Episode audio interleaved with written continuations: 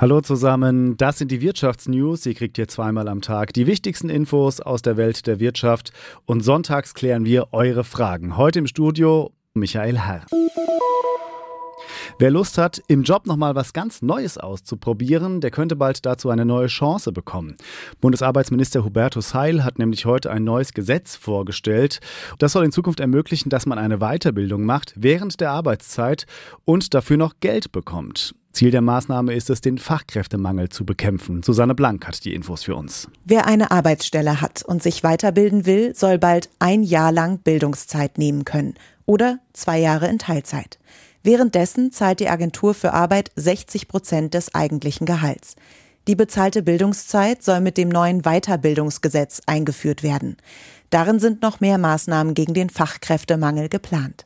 Zum Beispiel eine Ausbildungsgarantie für junge Menschen. Außerdem soll es Geld geben für Bahntickets oder eine Unterkunft, wenn jemand ein Praktikum zur Berufsorientierung absolviert. Bundesarbeitsminister Hubertus Heil sagte der dpa, dass vielen Unternehmen in allen Branchen Fachkräfte fehlen. Um dem entgegenzuwirken, ist laut Bundesminister Heil auch qualifizierte Zuwanderung notwendig. Dafür soll im März ein neues Einwanderungsgesetz beschlossen werden, das es für Fachkräfte aus dem Ausland leichter machen soll, in Deutschland zu arbeiten. Ja, das hätte ich auch nicht gedacht noch vor ein paar Wochen. Der Bitcoin ist plötzlich wieder im Aufwind. Am Wochenende hat die Kryptowährung die Marke von 20.000 Dollar übersprungen. Das ist der höchste Wert für die Währung seit Ende Oktober. Im vergangenen Jahr, da sind ja Kryptowährungen regelrecht abgestürzt. Beispiel wieder Bitcoin, das ist ja der älteste und etablierteste Spieler bei den Kryptowährungen. Der ist im vergangenen Jahr von 46.000 Dollar bis auf den Wert von 16.000 Dollar gefallen. Die Gründe dafür, viele Leute haben Vertrauen verloren in den Bitcoin, nachdem die Kryptobörse FTX ja im vergangenen Herbst komplett zusammengebrochen ist. Aber fast noch ein wichtigerer Grund, für diesen Absturz im vergangenen Jahr die Zinswende, weil nämlich viele Anlegerinnen und Anleger in der Folge einfach rausgegangen sind aus riskanten Anlagen, wie zum Beispiel dem Bitcoin oder anderen Kryptowährungen, rein in klassische Sparformen, bei denen sie eben mittlerweile auch wieder ein bisschen was aus ihrem Geld machen könnten. Und die Zentralbanken, die könnten jetzt auch wieder ein Stück weit verantwortlich sein für diesen neuen Kurswechsel.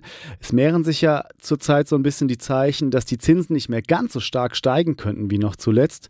Und das könnte eben die Anlegerinnen und Anleger aktuell wieder ein bisschen zurückbringen zu dem eigentlich riskanteren Kryptomarkt, einfach weil sie sich erhoffen, dass da noch mehr Rendite drin ist.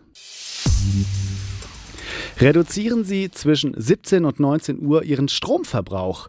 So ungefähr las sich der Aufruf, mit dem sich der Übertragungsnetzbetreiber Transnet BW gestern an die Menschen in Baden-Württemberg gewandt hat und nebenbei bei vielen für eine Menge Unruhe gesorgt haben dürfte. Viele haben sich gefragt, ob vielleicht ein Stromausfall droht. Jutta Kaiser aus der SWR Wirtschaftsredaktion. Was steckt denn wirklich dahinter, hinter dem Aufruf zum Stromsparen? Solche Aufrufe kommen dann, wenn es Schwankungen im Stromnetz gibt, also wenn mehr Strom ins Netz eingespeist wird, als gleichzeitig verbraucht wird und umgekehrt. Oder wenn die Transportwege so groß sind, dass der Strom nicht eins zu eins von A nach B gebracht werden kann.